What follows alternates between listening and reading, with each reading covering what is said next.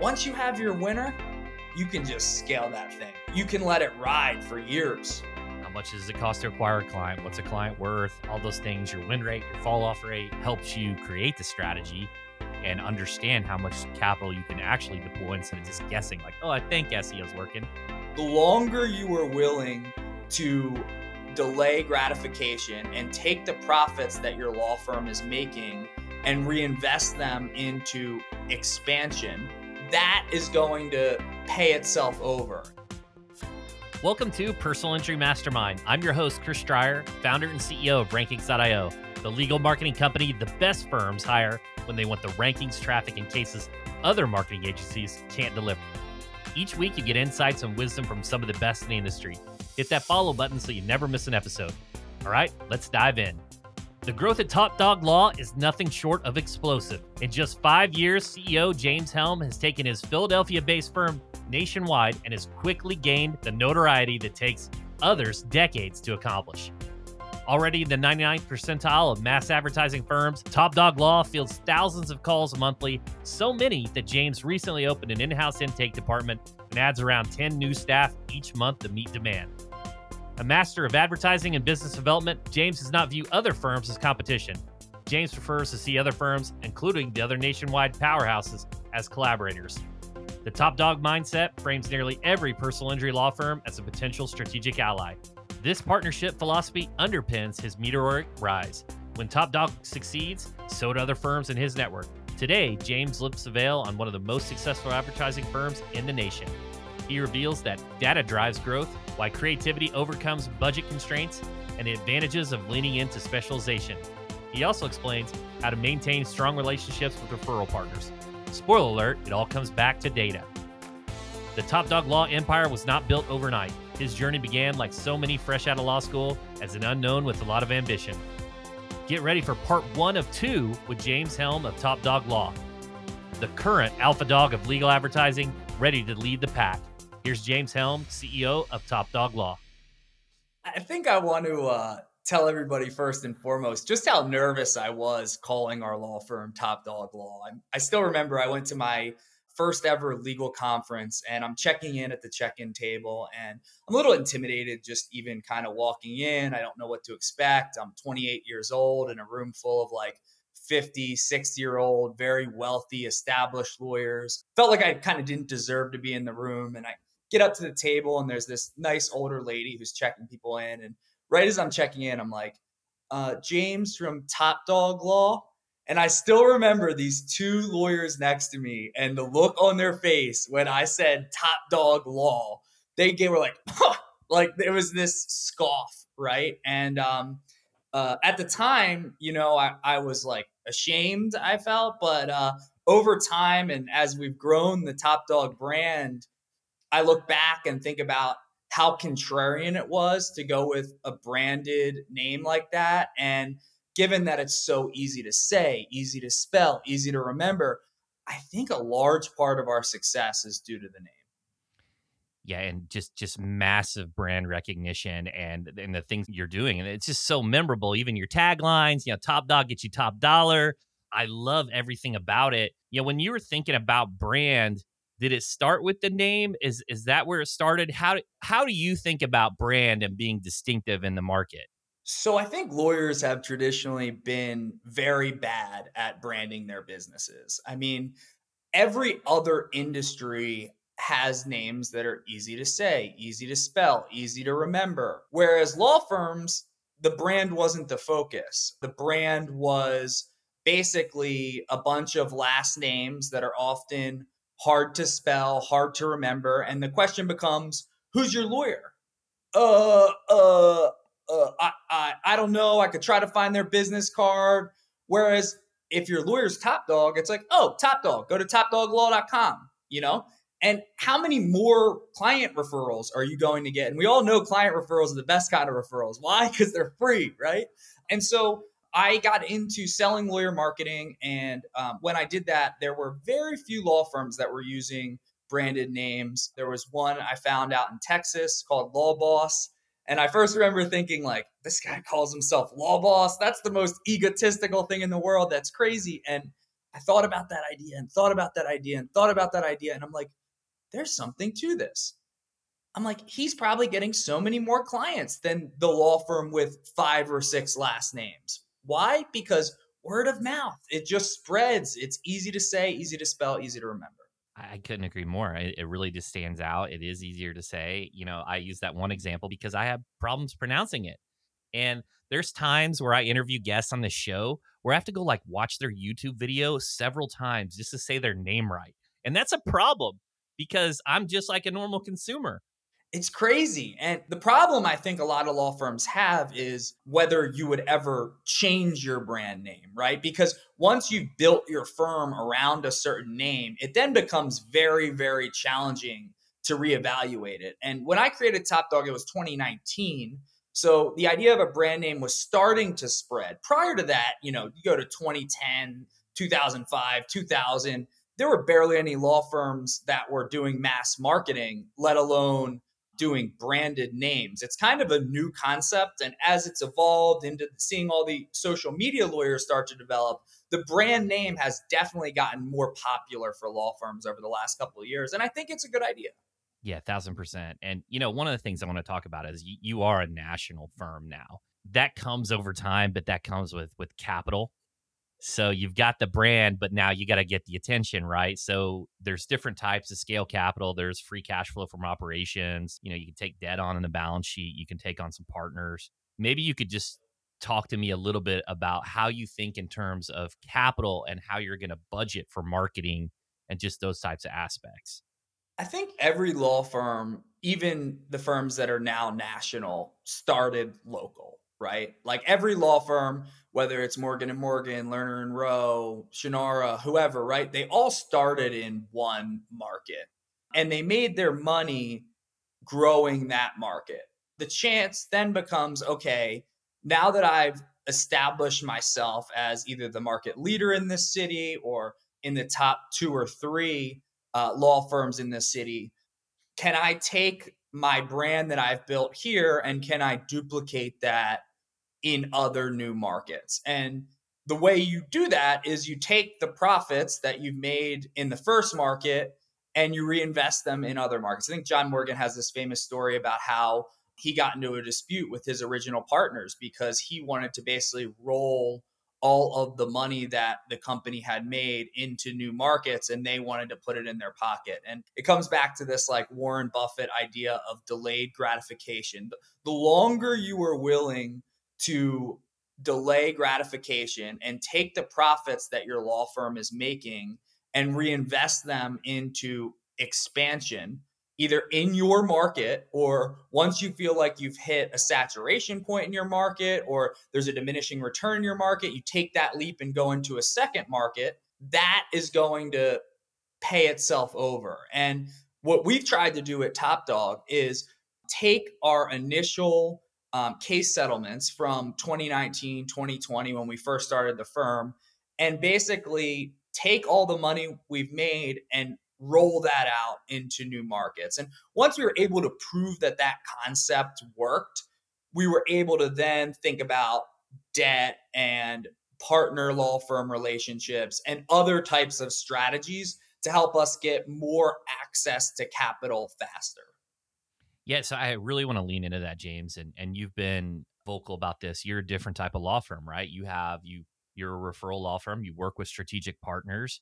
How does your model play into that? Because you are a referral practice, can you spend more to originate a case versus doing it in house versus you know a litigating type firm? You know, can you spend a 30, 40% in your marketing versus maybe other firms can only spend 20%? What about the budget itself? The decision to move to more of an advertising and referral business was one that um, took a while for me to make. We still keep a small amount of cases in Pennsylvania where we were first based, but we've largely gone into new markets um, with the idea of partnering up with other law firms. And it comes down to the, the unit economics. So, in most businesses, right, step out of legal for a second, you look at, okay, what's your gross margin? Meaning, like, what do you get on average for a settlement fee versus what's your cost of goods sold? And in the legal business, we're one of the luckiest people out there because we have no cost of goods sold. it costs us nothing. It's it's service fees. Um, now there are case costs, obviously, but you think about okay, whether your average settlement, say you're a car accident law firm that does a couple hundred cases per month, your average settlement, and I love Chad Dudley's talks about this on, on your podcast and elsewhere basically explaining you know if you're if you're doing under $10,000 on average for a car accident settlement you got some some work to do. If you're doing between you know 10 and 15,000 you're doing okay. If you're doing like 15 20,000 25,000 um, in terms of gross attorney's fees on soft tissue and you know, kind of more general car wrecks you're doing a great job maximizing the value of the cases. And so you should know your average fee, right? And then when you look at your average fee, you're like, okay, well, what does it cost me to acquire a customer? How long do the customers last? What's the time on desk, right? Like from the day I acquire them, how long do they sit on my desk until I get that average fee? And then what percentage of them fall off, right? What percentage of them result in no revenue?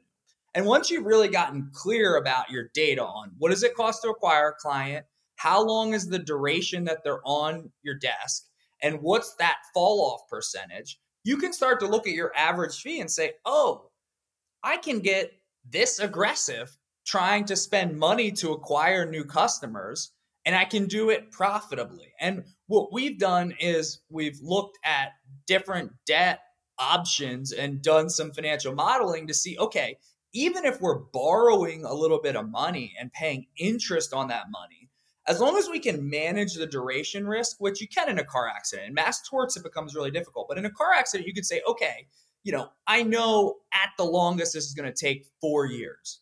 Most of my cases are going to take, you know, if you're settling a pre suit, a year. If you're filing suit on a lot of cases, maybe that's 26 months. As long as you can manage that duration risk, you can start to see, okay, I can reinvest in new cases profitably. And the problem that a lot of law firms run into, traditional law firms, is they can't just reinvest in new case acquisition because of their operational capacity, right? They can't do the cases. Why? Because they don't have the intake staff, they don't have the paralegals, they don't have the lawyers. All of those different parts of the firm need to grow at the same time to be able to grow in capacity what we've been able to do, which has been, you know, very helpful for us, is partner with law firms across the country that have that capacity. And so that's allowed us to scale in a way that we couldn't if we were doing all the cases ourselves.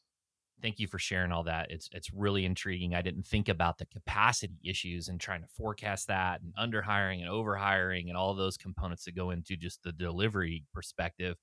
The other thing too is you know, when you partner, it's not just a referral type partnership. In some situations, because you have a proven model, they've been able to help introduce capital because they're going to be getting you know a percentage of the case so so talk about that because i really think that's different a lot of attorneys are leaning on free cash flow from operations or or debt whether they're using a partner uh you know there's many of these debt based companies versus like hey you're going to your referral partner because you're you're actually it, it is a true partnership because they're generating profit off of your referral and they want you to more originate more cases so maybe speak to that and uh, in that capacity so i think one of the differences with us uh, is that we're putting up our own money. It's either all of our own money or we're putting up half the money and our, our partner firm is putting up half the money. And so it's a lot of it's a lot different asking them to go in on this joint venture with us than it is with the marketing company where traditionally a marketing company can come to you they can have good referrals um, they can have a great reputation in the industry. Like i think rankings has like the best reputation right? But at the end of the day you're still asking them to put up money for services and with us, because of the way the model is structured, it's like we get to put up the money or ask them to put up half the money. And so the ask is like, I'm putting my skin in this too, right? Like, if this fails, I'm out the money. So why would I do this if I thought this was an unprofitable idea? I would only do it in the event that I think this can be a money making activity for you and a money making activity for us. And um, the thing that I care about, right? Because I think there's this um, spectrum. There's the law firms, like I would put us in this category, that are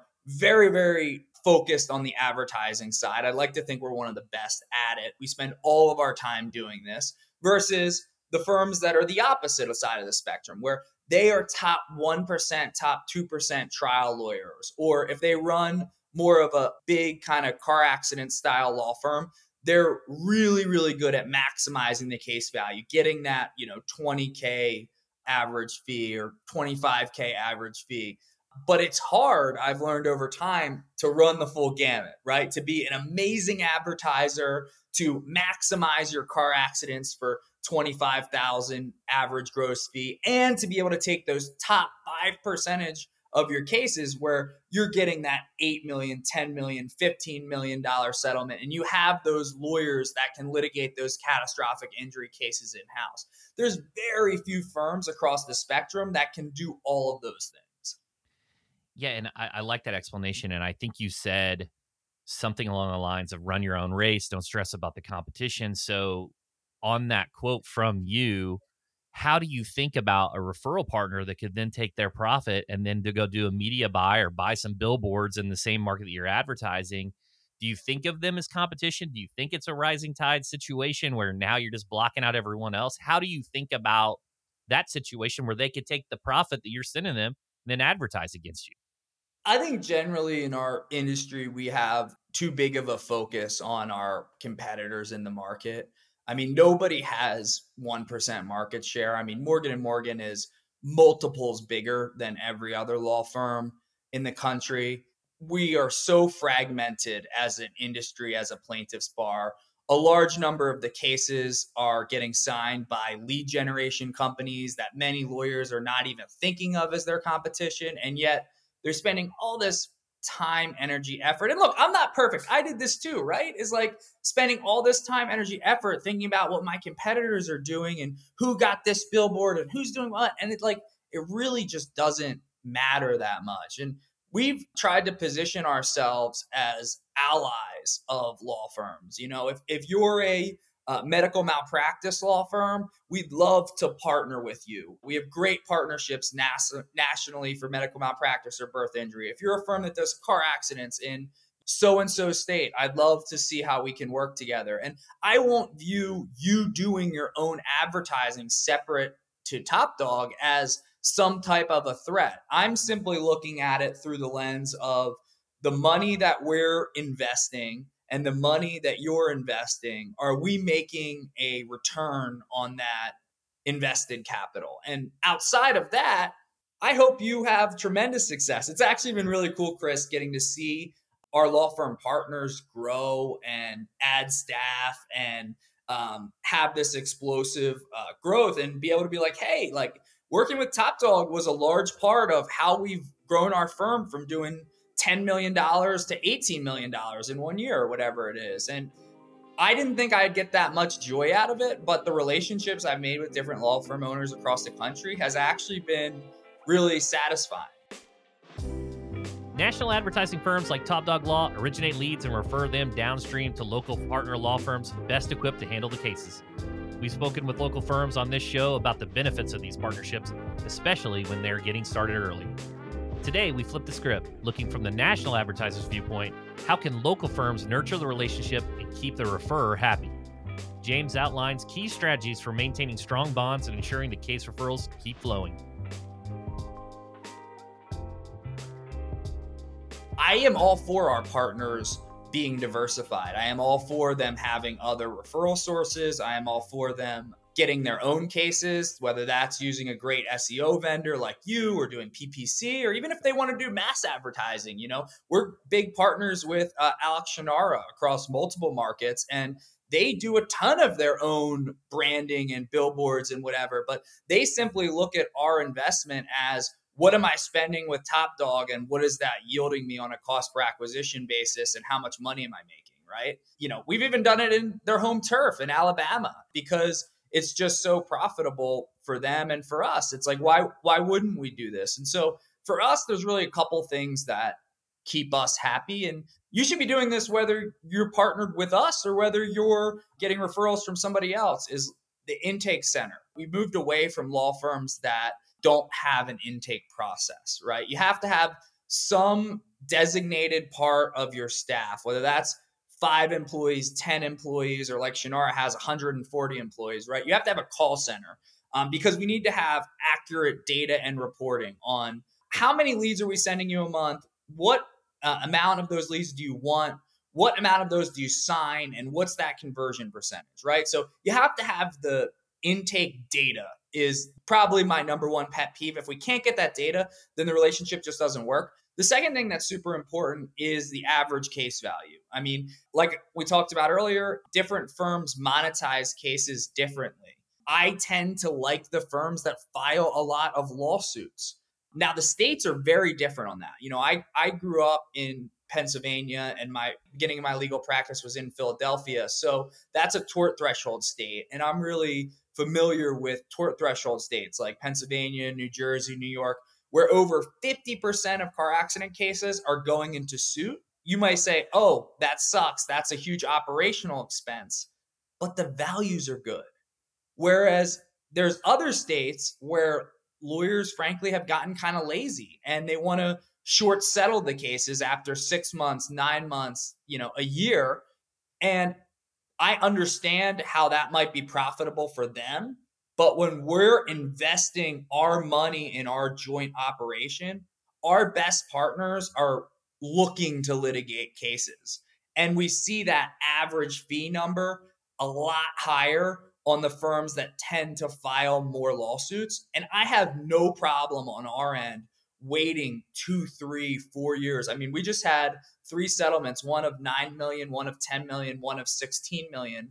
All of those cases took three years or more. I have no issue with that because I know that those law firms were maximizing the value of those cases and taking the case either to trial or right up to the courtroom steps. And you're always going to get more value at the courtroom steps than you do a year before trial. It's just the reality. Now I got to jump on what you just said here, right? So you said a 9 million, I believe what, 15 million. So we're talking big numbers, right? So James, there's this thought that advertising agencies can't get the big cases. Mm. Right? So so what would you say against? It's kind of controversial. They think that hey, only the big cases come from referrals. What have you seen because you've clearly proven that no, that's not true. You can advertise and you can originate these giant cases. So I actually think there's a little bit of truth to that. I think that the big cases come through brand. Now, when we go into a partnership with a law firm, we're advertising through the Top Dog brand. Um, and so we're using a brand to get those cases. And traditional media, that's top of mind awareness buses, billboards, radio, TV that generates this brand that when an accident happens, they're not looking on Google they're not sitting around on social media a month and a half after the accident clicking on an ad about making, you know, X dollars on a car accident, right? Those big big cases, them and their immediate family knows they need a lawyer and often it's the lawyer that they remember from the mass advertising that gets those calls. Um, and then those mass advertisers will sometimes, and I would say almost usually, then refer that case to the catastrophic trial firm that specializes in it. So, what I would say to that point is I think there's truth in the type of marketing you're doing has an impact on whether or not you're getting the seven or eight figure cases.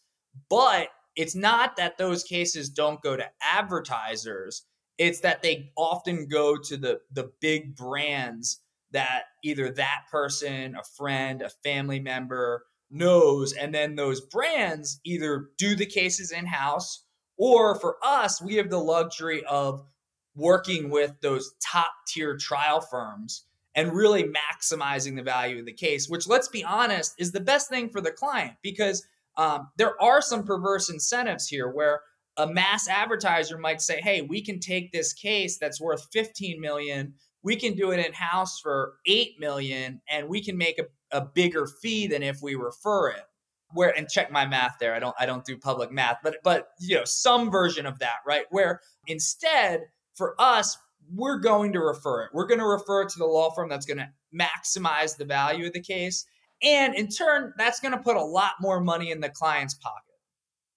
It's just a numbers game, too, right? You get those asynchronous bets, they come in, you know, eventually with volume. So you're in Atlanta, Chicago, New York, Philly. Everyone talks about how good Georgia and, and the Atlanta market is. You know, besides just the competition, you know, how do you look at these different markets and approach them from, uh, hey, I'm going to invest capital here? How do you think about the market selection? Like a lot of things, I've just learned from trial and error. You know, I wish I would have been more strategic from day one, but our first market we went into after our early success in Philadelphia was Baltimore because Maryland is an hour and a half uh, away from Philadelphia. I was already getting some spillover calls from Baltimore. So it was like, hey, why don't we be more proactive of trying to see what's going on in Baltimore? And I'll be honest, I was attracted by there not being very many mass advertisers there. And what I had to learn the hard way was the reason there were not a lot of mass advertisers there was because the case values were bad. I mean, the, the case values, the average settlement results in gross attorney's fees of, you know, 3,000 to five thousand dollars, right? Which is a ecosystem problem. And you know, it wasn't just one partner we worked with there. We actually went through four, and we saw very consistent data regarding the settlement values. And when the adjusters are used to paying a certain amount, the, the treatment ecosystem isn't there in terms of working up the cases it becomes very, very challenging um, to get those high average settlement fees. Um, but then you look at a state like Georgia or Florida, where the ecosystem is really developed. The insurance adjusters are used to paying policy limits. And you can take a case in Georgia, and if there's a $25,000 policy, which is the minimum policy there, there's a good chance you're getting that policy within six months if the client has some injuries. And that's why there are eight to 10 firms spending $10 million or more in Georgia. And so, what I've had to learn the hard way, which is sort of counterintuitive, is usually if there is a lot of mass advertising there, it's probably a good sign that it's a lucrative market and to not necessarily run away from those markets, um, but instead lean into it. But obviously, it's a balance, right? You want to know like which markets can you be successful in versus which markets is there a lot of competition versus which markets are the values high. And what I think is funny is a lot of times people try to apply the same reasoning to every market, right? So a law firm that runs a pre-suit model in Georgia or Florida would not be successful running that same pre-suit model in Pennsylvania or New York or New Jersey or Michigan. Why? Because there's tort thresholds. If you can't litigate the cases, you're not going to be able to win in those markets with the tort threshold because a too high of a percentage of the cases are going to need to go to suit and you're just not going to be built that way. And so I think it's important in masterminds and you know events when we talk about the markets to really understand that all the personal injury markets are very different and that's based on the laws that's based on the uh, ecosystem of treatment providers um, it's based on a lot of factors. Man, it is so different. I was I was thinking about myself like I'm in the agency space. They always tell you like find the smallest niche, right? And I'm thinking like, look, I'm not going to make a bunch of money in basket weaving niche. You know, it, it, it's like the legal's got money. I know it's a bloodbath of competition, but like there's a reason for that. So then it, it, it kind of leans into that in the same capacity for you. It's like there's a ton of competition in Georgia for a reason. Like it's worth going into that market. And if there's not a lot of competition, I don't know. Like maybe it is kind of a race to the bottom scenario. Not to say that you know efficiencies and all these things can help with profit margins and different types of arbitrage you know international labor things driving down your costs to make money. Well you probably see it in seo right? Like some markets you can you can generate cases for your clients at x dollars and in some markets it might be double that cost or triple that cost. Now here's the interesting thing. Even if it's double the cost to acquire a case it doesn't mean it's less profitable because the cases could be worth double or more in that market. Absolutely. When we're looking at like just from a Google Ads perspective, something like Florida, you know, you're targeting like below 4K, right? Or California, 6K. But then other states, it's like, hey, you can originate some cases through Google Ads for a thousand bucks. You know, the value may not be as high. So all different strategies there. You know, the other thing too is here's this thing I see is, you know, you've got firms that maybe don't have the capital and want to kind of be this national type firm and they don't really have the strategy to go into it. And they're actually doing quite well in their main market. How do you look at like diminishing returns, right? So you've got ATL, Chicago, New York, Philly, all these different markets. How do you look at a market and say, my dollar, is it just purely the data? You've got the data nailed down. And it's like, hey, I'm increasing my advertising, but look, my cases aren't really increasing. So I knew move it to a different market. How do you think about diminishing returns when you have multiple markets to select from? I think the first thing about diminishing returns is looking at your original market or your home market.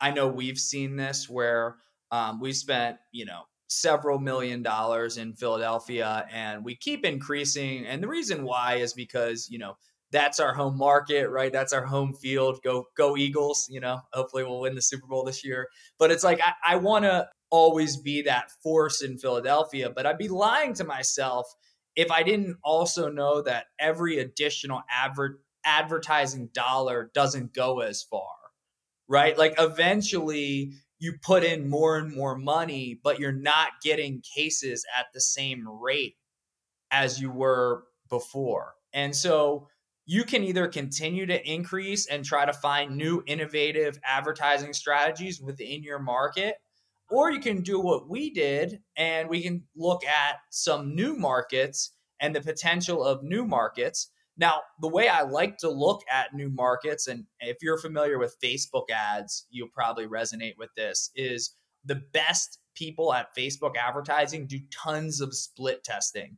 You put up an ad you use six different captions or calls to action, and then you put a small amount of money towards each one and you figure out where your winners are. And we've tried to do that obviously on a little bit of a larger scale, but with the markets so that we test out markets and we can look at a new market as an experiment. And maybe we're in that market and we're putting up you know $50,000 and our partner's putting up $50,000 and we can evaluate the data in terms of well how many leads are we getting for this? What's our cost per acquisition? If our partner has financial data on what those cases might be worth to them we can use that to evaluate it. And then with that data right like with the cost per lead cost per acquisition duration so time on desk fall off rate and average case value you can start to see the picture, even before the cases start to settle, of what are your unit economics going to look like in that market? And you can compare that to other markets. And so, like for us, you know, we're heavily invested in Chicago. And part of the reason why is our brand is just doing really well there. People are resonating with our brand, they're resonating with our marketing, they're resonating with our messaging. We're seeing that in our cost per lead, we're seeing that in our cost per acquisition. Um, and so we're like, hey, you know, out of a couple of markets we tested, this seems to be going pretty well. Why don't we keep putting, you know, more and more money into the winners and either not put any more money or even pull the losers? When it comes to advertising channels, James emphasizes creativity over budget. He shares how producing viral billboards and representing an influencer artist early on allowed TopDog Law to build brand awareness and stand out. So we got our start on social media, and I, and I feel really fortunate that our social media stuff worked because I was broke. I didn't have any money. Um, you know, I was 28 years old. I, I didn't grow up in a in a house that had a lot of money. I took 187 thousand um, dollars, which was from sales commissions, selling uh, pay per click and SEO to lawyers. Funny enough, and I, and I basically took that in a combination of debt and uh, started my law firm. And so, you know, with that kind of a budget, when you got to get office space and your initial staff, and it does it doesn't go very far. And so we use social media, and I and I still think this is a good strategy, whether it's Instagram or TikTok or whatever. To and as well as well as your personal network, right? Everybody has a personal network. Everybody has their friends, their family, kids they went to college with, their hometown buddies you can hang up we, we hung out flyers on telephone poles right all the beginning cases were all free or close to free. They didn't cost any money. And um, I think still today we could run a really profitable operation in my home city, which is Philadelphia, but you know, wherever you're a lawyer, your home city, just doing that and just not really having much of an advertising expense. The problem is the scalability as well as the predictability of new clients um, obviously isn't as strong as when you move into advertising. And so for us, we, we got into paid social media.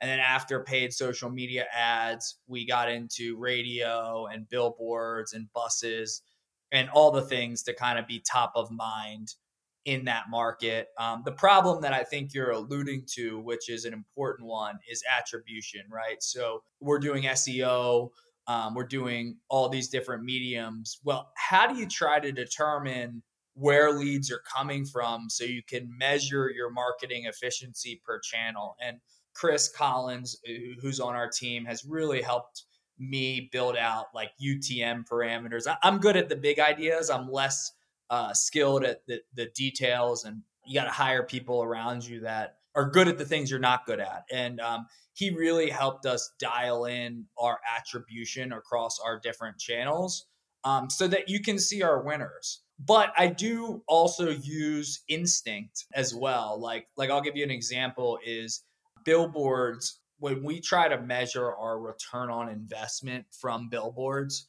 the ROI, the cost per per case, is terrible. I mean, it's you know five grand or so, something, maybe even more than that. And uh, I keep buying them. and the reason why I keep buying them is because I, I just think there's a lot of our word of mouth referrals, our referrals from friends and family, uh, maybe even people that are marking other channels, so radio or social, on how they heard of us. They're also seeing our billboards, and that brand presence in the market I don't think is an ego thing. I know a lot of people think it's like an ego thing or think about. It. I think it's a top of mind awareness strategy, and I think that money is well spent. Now, obviously, you need to know how to um, negotiate good deals with the different billboard companies in your market. I mean, if you don't know what you're doing, they're going to fleece you for three times the rate that I'm paying, right? Like, or or somebody who buys a ton of them pay. Um, so you really have to understand traditional media is a lot more about negotiation than digital media. Digital media, you plug your card into Google or Facebook and they just whack you with, you know, transactions every $900 or whatever. But when you buy traditional media, you really have to learn how that works and it's it's still very relationship driven and negotiation driven. And so I believe in investing in traditional media um, e- again, even if the CPAs are higher, or even if you know we can't even see our return as profitable on the billboards, I'm I'm still doing it because the instinctually I just believe that it that it's a good strategy. You and uh, Ted Turner would get along really well. you know, since since you mentioned that, so I, I, a couple questions here. Follow up on that. The first one is thinking about the the short term versus long term orientation. Like when you choose a channel like how long do you give say radio or t or tv or billboards to work? Like what type of time span? You know i i, I work with some clients right? They're like oh we shut off our tv and i'm like what? Like after three months? Like you need to give it a lot, lot more time. I, t- I heard Kyle Bachus says you know put that money aside and don't think about it for a year. You know when you're looking at these different and, and i know like look there's this direct response versus brand which which by the way i think is way overused. I, I think it's just in general attention arbitrage. You know, how do you think about how long to invest in a certain type of channel? Like you just said, hey, I'm doing billboards. I don't know, 5K. I'm going to keep adding. I think one thing that not a lot of lawyers think of, and, and if you got a pen and pencil or you're driving in the car, this might be the one thing you want to write down is your creative matters just as much or more than the media channel. And so instead of saying, oh, I'm going to shut off radio, it doesn't work, or I'm going to shut off TV, it doesn't work, maybe your commercial just sucks. And unless you've gone through a dozen iterations of TV commercials and measured how they perform against each other, I think you're making a bad decision by saying the channel doesn't work. Obviously it's working for some law firms. I mean, it's, you know, legal category is a huge spender. We're not doing that if it's unprofitable, right? We're, we're doing it because it works. So um, I think a lot of times people are quick to pull the plug on the channel when it's really that the creative doesn't work. And we've learned this more than anything with social media ads, you know, on on Facebook or on Instagram. I run tons of ads and some of them do terrible. And I'm not in my head going, I'm never going to run Facebook ads again. I'm going to say something was wrong with this ad. It was either the targeting was off or it was either the messaging was off. It was, you know, some part of it was not hitting. And if you iterate and iterate and iterate and iterate enough, you'll find a winner. And the good part is once you have your winner, you can just scale that thing. Like like all the work gets done to find the winner and once you have that winning ad, you can let it ride for years. I think that's such an amazing piece of advice. I uh, I'm gonna like be shipping this podcast to a lot of my clients in particular about SEO and other things they're doing. You know, uh, on the kind of final question set here, I want to talk about something that's a little different. I had Dan Morgan on earlier, and we talked about earned media. And he has this purple cow meeting where they talk about getting the attention from the media. And I, I think actually you do earn media instinctively and just very, very well, right? So you've got the giant phone on the billboards, like the prop.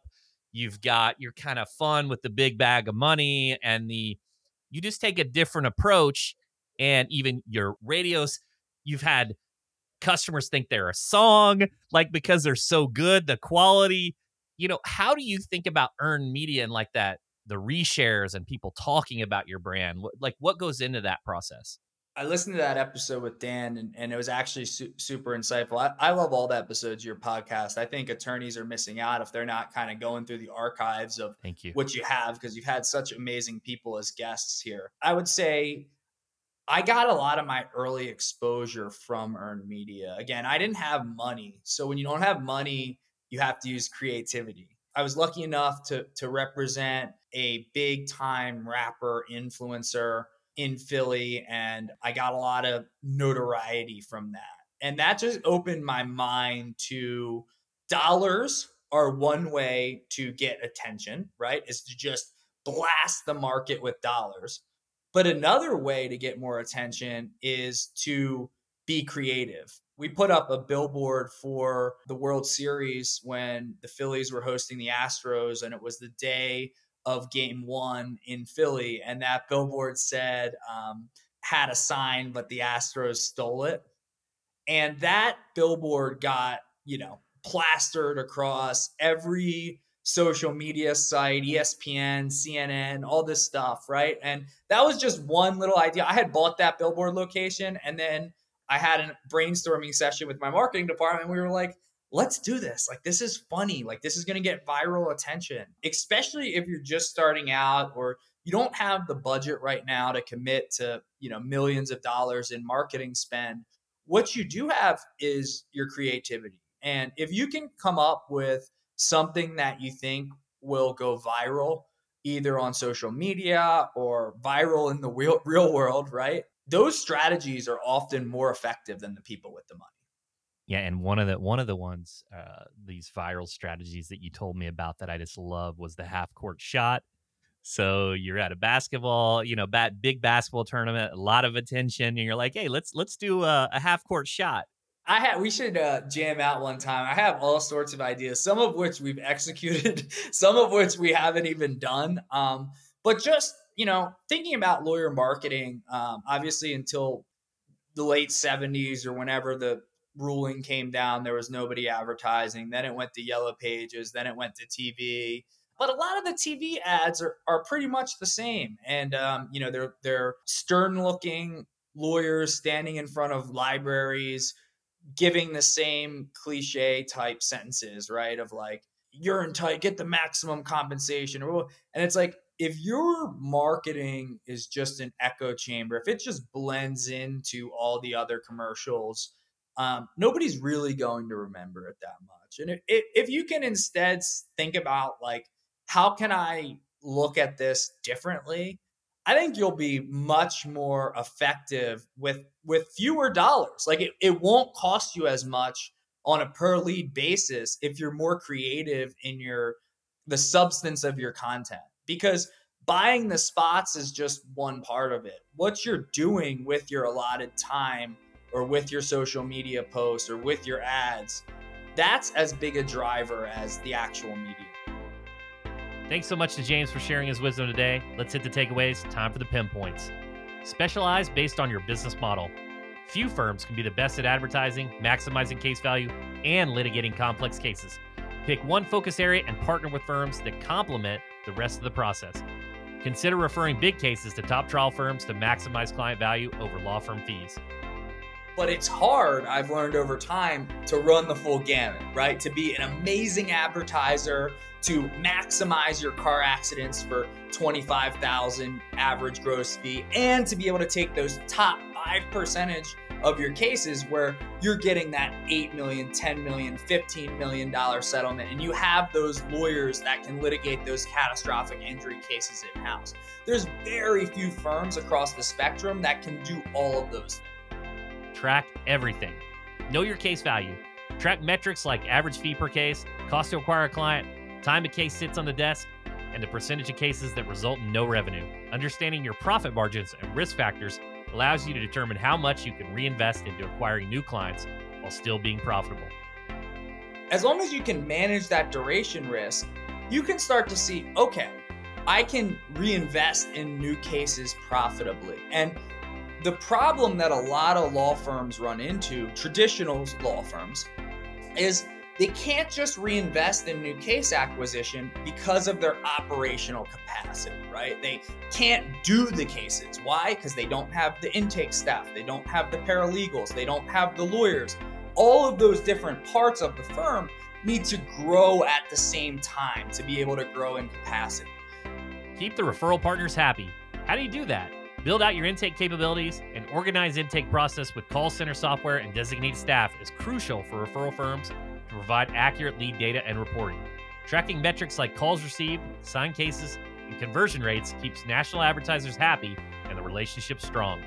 Intake is a top priority for partners like TopDog Law. For us, there's really a couple things that keep us happy. And you should be doing this whether you're partnered with us or whether you're getting referrals from somebody else, is the intake center, right? Uh, we moved away from law firms that don't have an intake process, right? You have to have some designated part of your staff, whether that's five employees, 10 employees, or like Shunnarah has 140 employees, right? You have to have a call center um, because we need to have accurate data and reporting.